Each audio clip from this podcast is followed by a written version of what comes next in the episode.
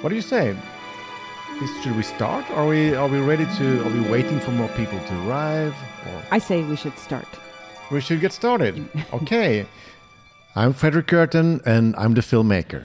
And I'm Leilani Farha, and I'm the advocate. And this is Pushback Talks on Twitter Spaces. Uh, because we are so modern and so up to date, we're trying all the new tools out there. But I mean, the whole idea is to connect with uh, our um, listeners, give people a chance to speak straight to, to, to us, ask us questions, and we will be able to hear your voices, which is also nice because uh, podcast is in some way a one way direction thing. So it's nice to, to hear hear you. Anybody who wants to join in, just say hello. Yeah.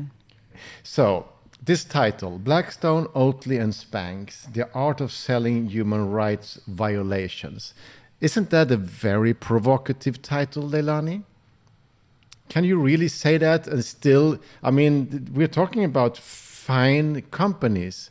Oatly, they make oat milk, they do a lot for the planet. And Spanx, they are doing underwear for women, and it's like a very, they're uplifting women with cool underwear. Supposedly. And now you're mixing them with human rights violations. How how do you think? yeah. How does it work? I don't know if everyone listening in knows that Blackstone, the largest residential real estate private equity firm in the world, that really s- established the terrible model that we're now living with, that um, allows housing to be treated as an investment. This firm, mega firm, is buying up all sorts of enviro friendly women's empowerment companies, including Oatly, Spanx. They also bought up Hello Sunshine, which is Reese Witherspoon's uh, cool production company. They they bought a big company that also owns Bumble. Bumble is a dating app he- headed by a young, vibrant CEO, female. Um, so so the question is, why are they doing this? And I mean, we know that for them, everything's about the bottom line. So they see money in all of this. But the question becomes, are they greenwashing themselves? And does buying these companies sort of make them make their sins atone for their sins? That's the question. I uh, I don't think that for them buying some oat milk company really changes the content of, of being Blackstone. And I think you're right. Today, you know, the big COP meeting starts in Glasgow. And one of the big issues is, of course, greenwashing. And I think if we want to fight this this very destructive part of capitalism that is affecting our planet big time and also violating human rights, we have to make the connections and we have to follow the money. But we have some speakers here. So let's see who is online here to talk to us. Uh, I see here. Oh, from Nuevo León. Abogada Yuca Perdida, Nuevo León. La Señora Las Casas. You have. Can you speak out? Can we hear you? Yeah, hi. Sorry, uh, my English is not very good. I'm from Mexico. Welcome. Welcome. Thanks. I'm from uh, Monterrey City. Well, I'm not from here, but I'm living here, and I work with um, housing rights um, here in Mexico. And I, when I read the the name of this um, space, I just uh, thought about um, and think about um, the problems that we are having in some places in Latin America with the tourism. Um, for example, right now in Mexico, we have this huge uh, government project, go, uh, government, but also with, with some uh, companies and private um, uh, money called the uh, Tren Maya, Mayan Train, uh, which is a is going to be a long road across the Yucatan Peninsula, and and the main uh, objective of this um, project is to bring all the tourism and to, to I mean, improving the, the tourism in Mexico, but also is going to um, generate a lot of um, forced evictions in the whole area, and mostly um, against Mayan people. So we are facing this, but the problem is that I think obviously the money is one of the biggest uh, reasons why they are doing this kind of things, but also I think it's kind of ideology at the same time because when we speak with some people from the government and the companies we, we, which are um, on the back of the, this project, we see that they really believe that they are doing a good thing from the country. I think, I mean, they really believe that this is the way to develop a country, and even if they are accepting that they are to um, evict um, and like 3,000 people from their homes. So yeah. I think it's also the sorry, sorry. Yeah, I, I think you're totally right. I mean, what we know from this modern time in history is that when you have a project that you want to make a lot of money out of, you need to sell it and you need to package it in a way so it sounds like it's good for everyone. And that's basically now we talked about greenwashing. So they're using the same method. They are they are dressing this bid in a way so it looks fancy, and then they sell these visions to journalists, to politicians they're selling the language to do it. So it's uh, so what you have to do to fight this is to create a counter language to, and actually to also to explain why this is is bad for for Mexico and why it's bad for the people. Leilani. Yeah. well, I mean it's it's part of you know why human rights is so important because it offers governments a framework that they should use when they're conceiving of projects and trying to um, figure out um, how to create better sustainable communities. If you use a human rights framework, you know that you can't evict indigenous populations from their lands, for example. That that would that's a violation, and that in fact you have to engage those populations to figure out a way um, to do your development without uh, harming them and without uh, uh, violating their human rights. But but th- this is so not understood yet. Um, so we're still at the beginning of moving forward uh, the right to housing and getting engagement by governments with it so that they understand that it's not just language it is language it's important language but it's more than that. It's actually guideposts for how to govern. I think there's probably other mm. speakers. I saw hmm. that uh, one of my shift team members Julieta oh. Perucca was a speaker at one point, but now I see she's a listener. So I don't know if if Julieta, you want to jump in, invite to speak. I don't know. I don't know how this thing works. no, but uh, but thank you for for calling in from Mexico, and uh, just to to you is that that we are actually there, there will be a release of of Push, uh, the documentary in Mexico. It's it's been delayed and delayed because because of the pandemic, but the release of the film in Mexico will be now in the beginning of February next year. But now I can see that Julieta Perucca is on there. Hola, Julieta. How are you? Hola, I'm good. How are you?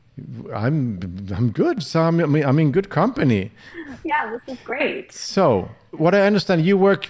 I mean, you're also part of the uh, push to film. We we get to know you there, but now you're are you're working on the the climate um, uh, meeting up in Glasgow. What so what is what are you doing right these days? These days? I mean, I'm currently now doing a lot of really interesting research on how financialization is actually affecting climate change in the area of housing, and I mean, it's maybe something that we haven't been focusing enough on, um, but really taking the view of not only how financialization is affecting the right to housing, but how it's actually contributing to our total output of global greenhouse emissions.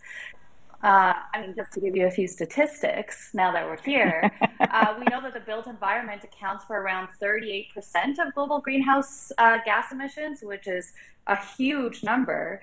So now that we're in this COP26 moment and we're hearing all of these governments make these lofty promises around climate change, we aren't hearing so many of them talk about how we need to address financialization in the area of housing to limit our global greenhouse emissions. Um, just to give you a sense of it, there are, I mean, and these numbers are so huge, so they're really hard to grasp, but there are around 255 billion meters squared of buildings that currently exist in the world. And we're adding roughly uh, 5.5 billion meters squared, which is the size of Paris, more or less, every single week. So every single week, we're wow. building enough buildings that amounts to the size of Paris. And then when we step back, we think, you know, who are these par- who are these buildings for? Are they for those folks that are living in homelessness, or those folks that are living in unaffordable or crowded housing, or are they being used for investors just to accrue wealth or profit? So you mean people are actually building houses not to live in them? I mean, that's what we see with financialization. What we're trying to get is to figure out governments really need to regulate the amount of buildings that are being built and to ensure that what is being built is to meet the demand of the most vulnerable and not just to stand vacant, um, to just to stand vacant just to accrue profits. Yeah, and Julieta, I think the statistics you gave are so helpful because I think everyone thinks part of financialization, which I think we need to start focusing a little bit more on. We also hear a lot of governments talking about how we need to build more supply, build more supply, but in actual fact, we don't really think that supply is going to address the housing crisis, um, and it's definitely not going to help with the climate crisis. So those are two two issues that need to be looked at together moving forward. That's that's cool. We have two more speakers who want to join us here. I see if I can find you here. It's uh, Javier Versat. I don't know where you're based, but you write in French. Javier, can you join in? Hello, hello everybody. Hi. Hello. Who are you? Um, I'm calling from uh, from France, close to Paris.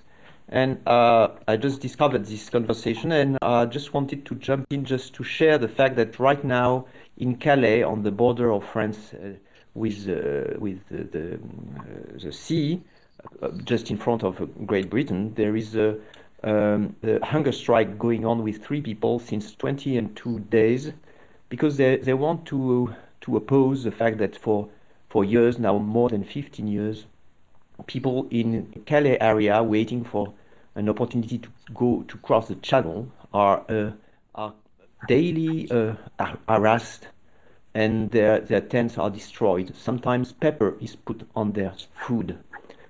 Crazy. Yeah. Thank you, Javier, for calling in. And Leilani, you were there as a UN Special Rapporteur in Calais, so you you actually been there into the to the camp, even if if it was a few years ago. Yeah, uh, Julieta and I actually were in Calais together uh, when I was UN rapporteur, and um, the conditions up there are really horrific. Um, we met many people who were hoping to make it across the channel to England who had positioned themselves there. It's quite sad, actually. Had had had positioned themselves up there so that they could actually see the UK as a as a as a dream place to get to as migrants and refugees who were harassed as the speaker said Javier daily who were being forced they they would pitch a tent and every 24 hours they would be forced to move. Um, I hadn't heard of this putting pepper in their food but I frankly nothing surprises me about um, the tragedy that's happening up in Calais. Um, it seems you know politicians end up treating it as a political issue rather than understanding that these folks have human rights and just need some dignity you know just just to live just to survive. Um, i also wanted to comment on julieta's uh, intervention about climate change. Um, i found the statistics she gave really helpful. This because in our work on the human right to housing, we're always being told, oh, the solution is to build more housing, build, build, build. And as Julieta rightly pointed out, not only is building not actually reaching the people who most need it, but it's also killing the planet. And so my only concern is that if we start saying, well, everything that has to be built has to be green, I do worry that those engaged, the private sector will say, oh, it's too expensive to build green. And then they'll try to pass those costs on to the tenants who won't be able to afford it, for example, including refurbishment, not just new buildings, but refurbishment. So that's my one concern. And I hope they're talking about that at COP26, although I, I don't know if they will. I can see that uh, Diego Mendiburu is here. I think it says here that you're at the Cambridge University. Can you hear us, Diego? Yes, I can hear you. Welcome. So, what are you up to? Are you in Cambridge or are you somewhere yes, else? Yes, I'm currently at Cambridge University. I'm studying a uh, master's in tech policy. Cool. So, are you a listener of, of Pushback Talks? Have you been listening to our podcast? I just joined you because I found the name of the um, conversation interesting, but I was just hearing you guys. It's fine. I mean, we need new friends. We love our old friends, but new friends are kind of hotter in some ways, you know. but uh, tell me, what are you up to? What are you working on? Uh, well, uh, I'm just beginning the process of uh, doing uh, research and trying to do like our final project is some kind of consultancy for one um, organization that we might choose to work with. So I'm very interested in regulating big tech, or uh, especially from the perspective of developing countries. What can we do to regulate big tech, even though if obviously they are not based in our country, but they are indeed big markets for them. So I, that's my my passion to talk about those topics. Mm. What What are your roots? Where well, you, I'm where from you? Mexico. Mexico is today. It's like our country today. That's cool. Welcome, uh, Diego. To you, look up uh, Push the Film. Uh, you should see it uh, because then you will understand what we are talking about. But also look up Pushback Talks. It's on all platforms. That's the, the podcast we've been doing for a year or so, and this is like a little bit of a promotional and get in touch with our patrons and so on. But but welcome and, and thank you for, for showing up. I will search for that very much. And we have Cipris on, uh, so you maybe you're out there also somewhere. Or did I lose her? We have to look for some more. See, now she went to be, but I will look for someone else. Uh, Victoire, that's a cool handle. Are you there? Yeah, hi, I'm here. Uh-huh. Hello, who are you? It's a very secret handle you have. So, oh, okay, okay. Uh, I just randomly joined this conversation because I find the name interesting. Where are you? Where are you based? Uh, I'm in Vietnam. Ah, okay. Welcome. So it's it's it's late late by night now. So in Vietnam, you have the same problems that we share all the, over the world with a huge investment into people's homes and makes life quite expensive. Uh, so, what part of Vietnam are you based in? Uh, I'm in Hanoi, the capital. So there is so it's it's quite an expensive city these days, isn't it? Yes, so expensive. Yeah, and do you know who the who are buying all their homes in your town? Um, yeah, uh, in my country, so many people try to get a home like before they turn to the age of 30, but they often uh, do not have enough resource to afford it. They often have to loan to take a loan from the bank or from their parents or yeah from some somewhere else. Yeah, I've been um, following a little bit what's happening in Vietnam and in Hanoi uh, in terms of affordable housing. I'm really glad you joined us. Um, because it before the pandemic, the organization I'm working with called The Shift, we were hoping we could make it to Vietnam to meet with people to learn more about how crazy expensive it is and how the housing is um, basically being sold off to investors. Uh, f- both uh, uh, regional investors and foreign investors. So, I'm I'm really happy to be hearing from you. And are you are you living in rental accommodation yourself? Uh, yeah, uh, I rent an apartment right now. Yeah, because like most of people here, I cannot afford a house right right now. Right. And is your rent affordable? Um, yeah, obviously. Oh, that's good. That's good. well, not obviously. yeah, thank God it's affordable. Right. Yeah. It's so nice of you to to join us here. And and if you have time, look out for pushthefilm.com. There is a, trailer, the website where you can also find the film, and uh, so it. I think it will be relevant also for Vietnam. It's the same.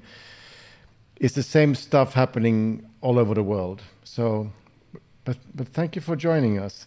Let's see. We have um, coming in here somebody who presents themselves as 22 pumpkins. Are you out there? Hey. Yes, hello, hello. No, I, I, I don't have anything to say. I just uh, joined as a speaker back when there was uh, audio issues. Ah.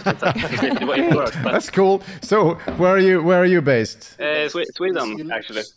Uh, Sweden. Whereabouts? Karlskoga. Karlskoga. Okay, that's that's out in Värmland. In yes, the in the it's it's it's a it's a cool place. Yes, yes cool I, I, agree. It's it's a nice place. Have you have you seen the film? Push the film? Yeah, I, I saw it on uh, SVT uh, back when it uh, first showed. and then I started following you on Twitter and uh, follow us as well. Uh, I'm not a patron yet oh, cool. because I don't have an income. I'm a, I'm a student, but but I will become a patron once I have uh, money. That's cool. you're you're we'll we love to have you here, and, and, and nice to hear your voice also. We I, I, have nothing like interesting to add or whatever. Right? Uh, I want to say that I'm I'm a big fan of you, both you and Leilani, and uh, the team behind, of course. And uh, I think you're doing a really good uh, good and important job. Um, yeah. That's cool. Thanks. Leilani, you have to say something because you've never been to Karlskoga. I have not. I have not yet. But uh, super nice that you joined us today. And, you know, my heart's in Sweden. We all know I'm actually part Swedish in some way, shape, or form. It's clear to me now. Thanks for joining. But I see that one of our listeners is a Canadian colleague and friend of mine, Tim Ross. I think he's still there. Uh, and I want to raise something that he about financialization of housing, something that he brought to my attention. And just so our listeners have some sense of the way this stuff can work, one of the um, big financial actors involved in all of this is pension funds. So, pension funds directly and indirectly are purchasing residential real estate across the world. And for those who saw Push, you saw that I spoke with the South Korean pension fund. Um, well, South Korea is not the only pension fund active in this area. Uh, and in Canada, there's a small ish, although big because they have money, uh, pension fund that um, had ownership of, a, of cooperative housing out in the western part of Canada. And now they want to put it, actually, they have put it, I believe, on the private market for sale. And the concern, of course, is that the people who are living in that cooperative housing, many of whom are paying affordable rents, uh, will lose the affordability of their um, units upon sale. And the pension fund is saying, as I understand it, oh, don't worry about that. We'll make it a condition of the sale that whoever buys the property has to maintain these affordable units. And of course, as well, me in my advocacy role, and I'm sure Tim is deeply concerned too, we're thinking, well, what kind of a contract is, is going to be crafted that, that can that can compel rents to stay affordable forever in perpetuity? No contract, and so. Um, pretty interesting stuff e- emerging. I have Tim is out there. Tim, Tim is Tim actually is here. There. You can join us, Tim. Oh, he's Please put himself as a speaker. So there you go, Tim Ross. Uh, hey there. Not to put you on the spot, Tim. oh no, happy to happy to be here. It's it's nice to do something spontaneous for a change. Yes. Uh, uh, so thanks for thanks for hosting and and uh, and for all the great work that you do. Uh, Leilani, you're you're right. It's uh, it's what a world we live in when a when a pension fund owned by um, owned by a union is uh, is selling uh, human rights uh, uh, violations or potential human rights violations. Um, the uh, the lease for this co-op, you're right, end on yesterday, and and we are really hoping that the pension fund managers will um, will find some heart and some common sense and make a deal with uh, with the province of British Columbia and the members of the housing cooperative to uh, uh, to uh, preserve uh, the co-op tenure and, and, the affordability of this co-op community and not sell it on the open market. Um, there are actually members of this pension fund uh, who, who are receiving the pension who are members of co-op, who are uh, who are senior citizens who can't afford a big rent increase if another uh, owner comes in and, and takes over this uh, takes over this property. so it's and you're right as far as these commitments around uh, this, these supposed commitments by the pension fund saying, oh, we'll find a buyer who commits to ongoing affordability. Well, show us a legal instrument that will do that. Um, exactly. And and and and then you know, uh, but but nothing's been disclosed to the public, and certainly nothing's been shared with the co-op members to alleviate their concerns. Mm. So um, so more to come here, um, and uh, as much as we will try to try our best to put a chill on any prospective buyer here, um, you know, if, if someone comes in from, from outside of Canada who doesn't give a damn about public opinion, uh, well, we're in trouble. Yeah, this is what happens. I actually saw now before the COP meeting that uh, the fair um, the fair finance movement, which is now a growing global movement, they have a call towards you know all the pension funds and all these investors who are like just sending out money into everything that just destroys the planet and and violates human rights. So we should all have a look into what the fair finance movement is doing, and there is there is a call that you can actually resend today. But I see here also that we have uh, Carol Tricoche. Tricoche? Are you there, yes, Carol? that's correct.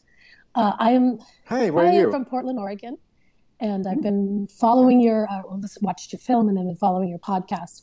And um, Portland, Oregon, seriously has a um, a houseless situation. Um, I feel like some things are progressing. They are, you know, building the small villages and things. But I feel like uh, I feel like the city, the commissioner, the commissioner Dan Ryan, is missing the crucial point of the financialization that's going on. And I don't know how to get to them to start to listen that the problem is only going to get worse if we don't start to control the housing market. That, you know, yes, we have mental health issues that are going on and other things too, but the root of the problem is not being looked at. Um, from my from my from what I'm seeing, it's like they're not seeing that. You know, my son, 25 years old, lives in a house with five other 25 year olds in order to afford to live here in Portland. That doesn't seem right. Uh, it's You know, so It is not right. And this is like the situation of major cities all over North America and Europe. And we had, you know, we talked with somebody in Vietnam recently who has the same problem. But it's scary because in, in especially in the US, you also see it on the streets. Yes. How is the, do you have a lot of homeless people in the streets Oh, of Portland yes, also? lots of homeless people. It's it's definitely a crisis at the moment. I leave, I mean, just down the street, two blocks from me, there's a whole row of of uh, motorhomes that people live in in tents. And I mean, it's everywhere. It's it's all over Portland. And and I see that the commissioner Dan Ryan, who's been assigned to helping with the hou- the housing situation, is working on building building the small villages. And I and I commend that to get people off the street and give them a place, a transitional place. But my point is, is that it's we're not looking at the root of the problem. We're not looking at um, as as far as as the housing market keeps going up, more and more people can't afford to live, and they can't afford to rent. They can't afford to purchase. I mean, the young people, my gosh, they can never afford to purchase. And I and I sit back and I look and I go, so everyone wants more wages, and I get that, which which everything else trickles up and everything goes up. But to me, it seems like we need to start to look at managing the housing pricing because if that's managed, then people can afford to live and purchase a home or rent a home um, in with the salary that they make. But if we just Yeah. keep we just keep piling on and on and on and on, it's it's never going to get anywhere. I feel really sorry for my for the young youth right now not being able to purchase. Um, Yes. and, and myself, actually, I sold, Leilani. I sold my house and now I'm renting right now and I can't even purchase right now. So there you go, you know. But um, that's right. anyways, that's, Carol, I I just think wanted to share. raised- Thank you so much for No, I think bringing this Thank awareness you, to Carol. I think you raise really good point, and one of the things things that I've noticed recently is there is increased discussion about homelessness and houselessness as a problem, um, but the solutions never point to the actual uh, root causes, including the financialization of housing and the unaffordability of housing in cities like Portland and all up and down the, the west coast of the, the U.S. Um, and elsewhere within the U.S., of course.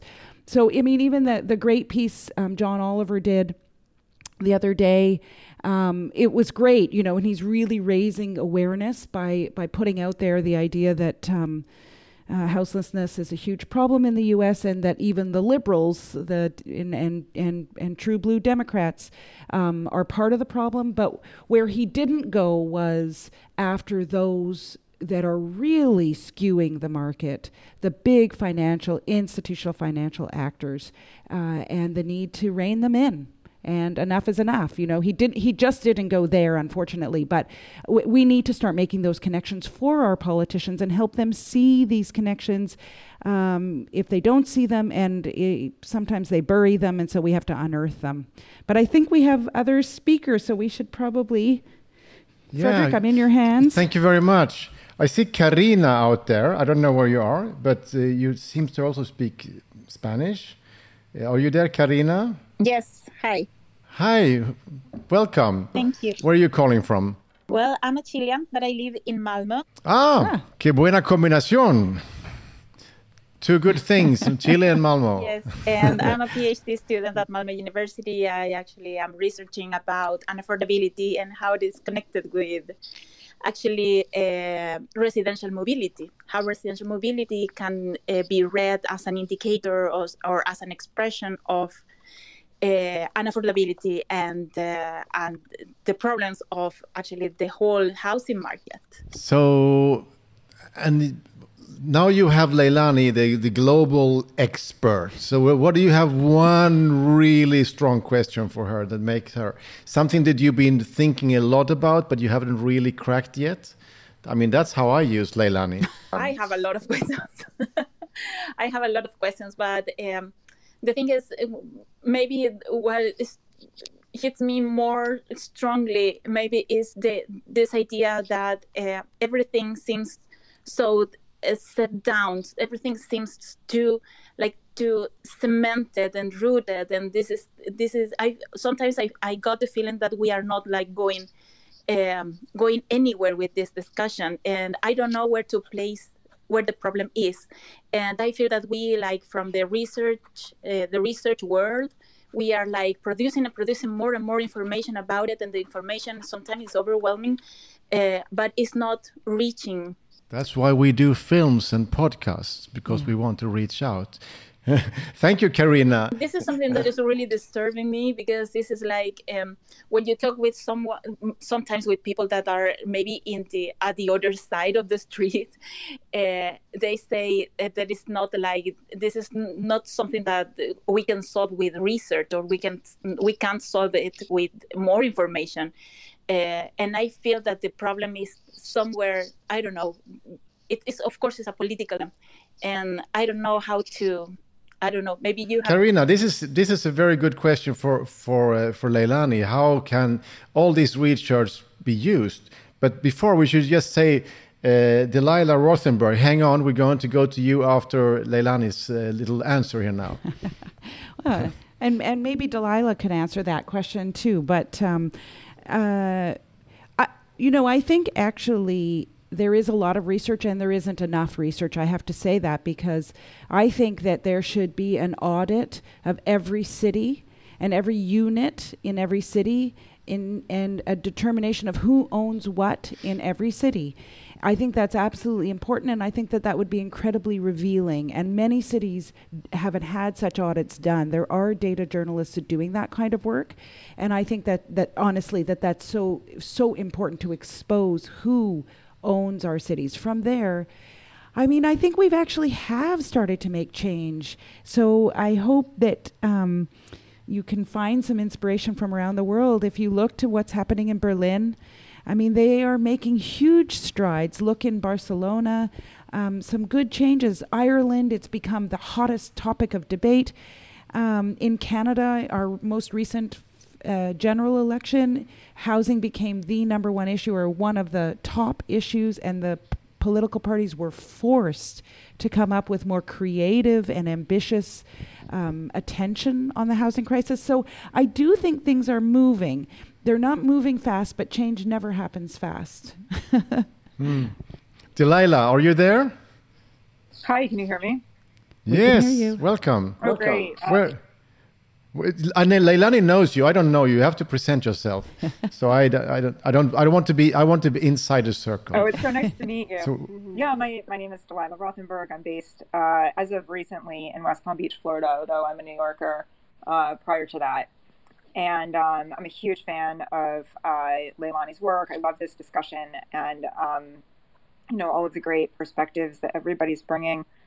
Um, I, I wanted I jumped in because it struck me when uh, somebody said that the some of the residents in this building or this area in Canada that's being sold are actually the pensioners of the pension fund. Yeah, yeah, that's a big story. This is and this is affecting all of us. Also in my town, the pension funds are behind most of this big uh, purchasing of, of residential housing, and the same in Berlin and all over the place.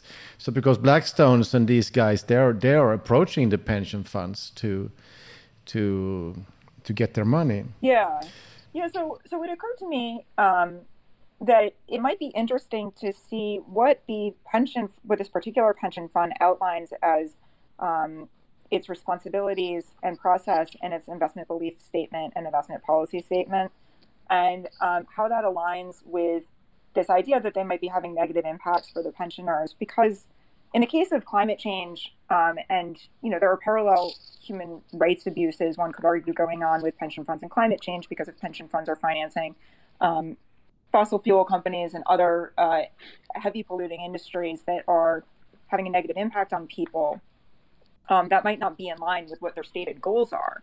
And so uh, there have been uh, at least one, maybe more cases, pension funds are actually being, or investors are actually being sued for some of the negative impact they're having and, and uh, not sort of practicing what they preach. And so it might be interesting to look into what does this pension fund say that it is supposed to do and um, perhaps pursue a, a, path of accountability that way if all else fails. I think that's um, I do. It's an interesting perspective because this is happening also in many places around the world where activists are using the courts to to check on on the powerful. It can be on on you know I mean in Paris they activists want force the government uh, to back down on because they didn't do enough on the climate change. In in the Netherlands, activists were suing Shell oil company for not doing what they should. So I think this is a it's a very interesting perspective to take them to court. Uh, Le- Leilani, you are a lawyer. Well, I don't know if Delilah was suggesting that, but she was suggesting that just even looking at you know, how does the pension fund put itself forward? What are the values the pension fund puts forward, and how do those align or not with the sale of this property on the private market, especially our our the person uh, Tim Ross who joined us to talk about this said that an offer had been made by a government body to purchase the cooperative. That government body far more likely to keep it a cooperative and affordable housing. And the pension fund said, no, we want to put this on the private market. We don't want to sell this to you.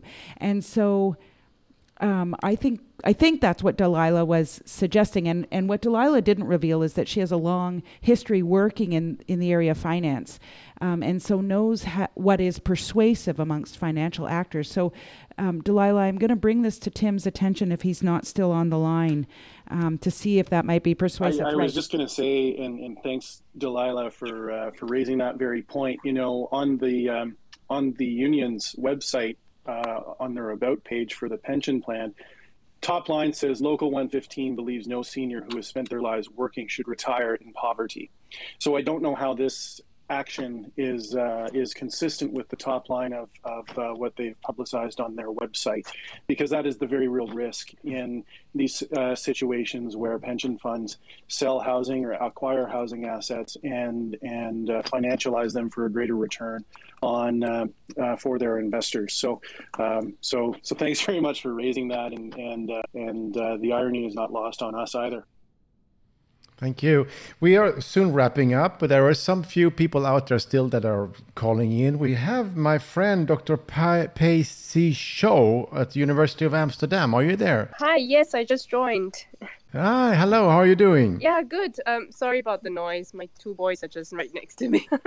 but this is really a, a fascinating okay. talk. I've, I've only just joined, so I might have missed out a, a little bit at the beginning. But you have seen Push, uh, and you are now based in Amsterdam. So, what do you see?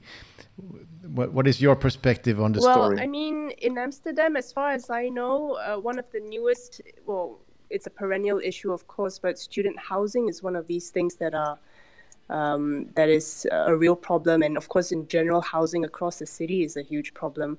I only just moved here a couple of months ago, but already I'm quite attuned to all these problems of uh, you know the lack of housing, the lack of affordable housing.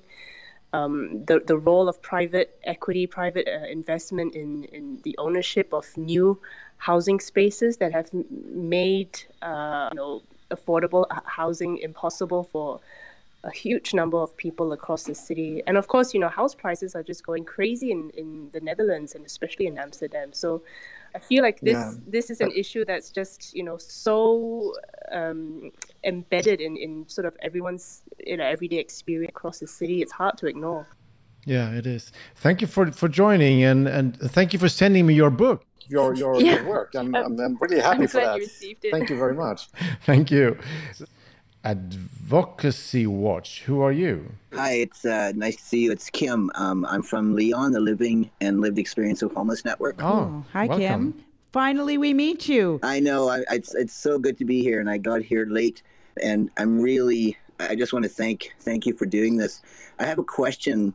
Um, I, I do frontline advocacy, and I've noticed a couple things. Like uh, there's people who are in, and there's people who are out, and uh, I'm now on the out. Um, people who are living poor. Uh, the woman from Portland spoke to this a little bit. Um, like there's just our voices are just not here. I'm really grateful I'm here. Um, and I had a question about police pension funds.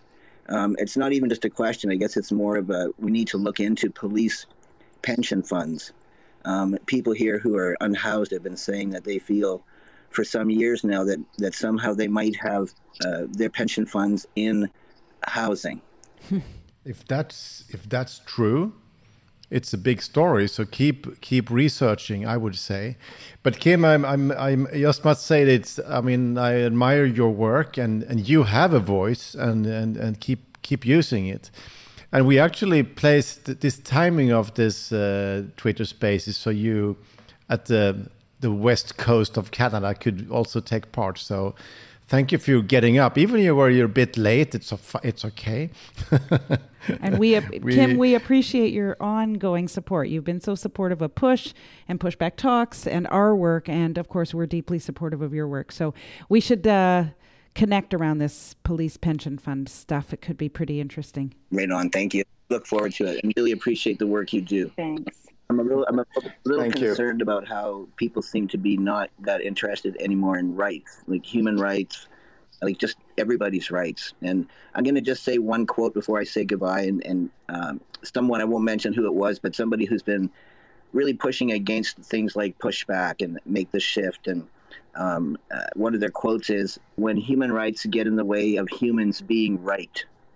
So we, we are up against arrogant, arrogant white supremacist system that is uh, re- really trying to to squish and, and like completely squish rights. So that's what we're up against. And police pension funds, we need to get on that. Thank you. I'll stop now.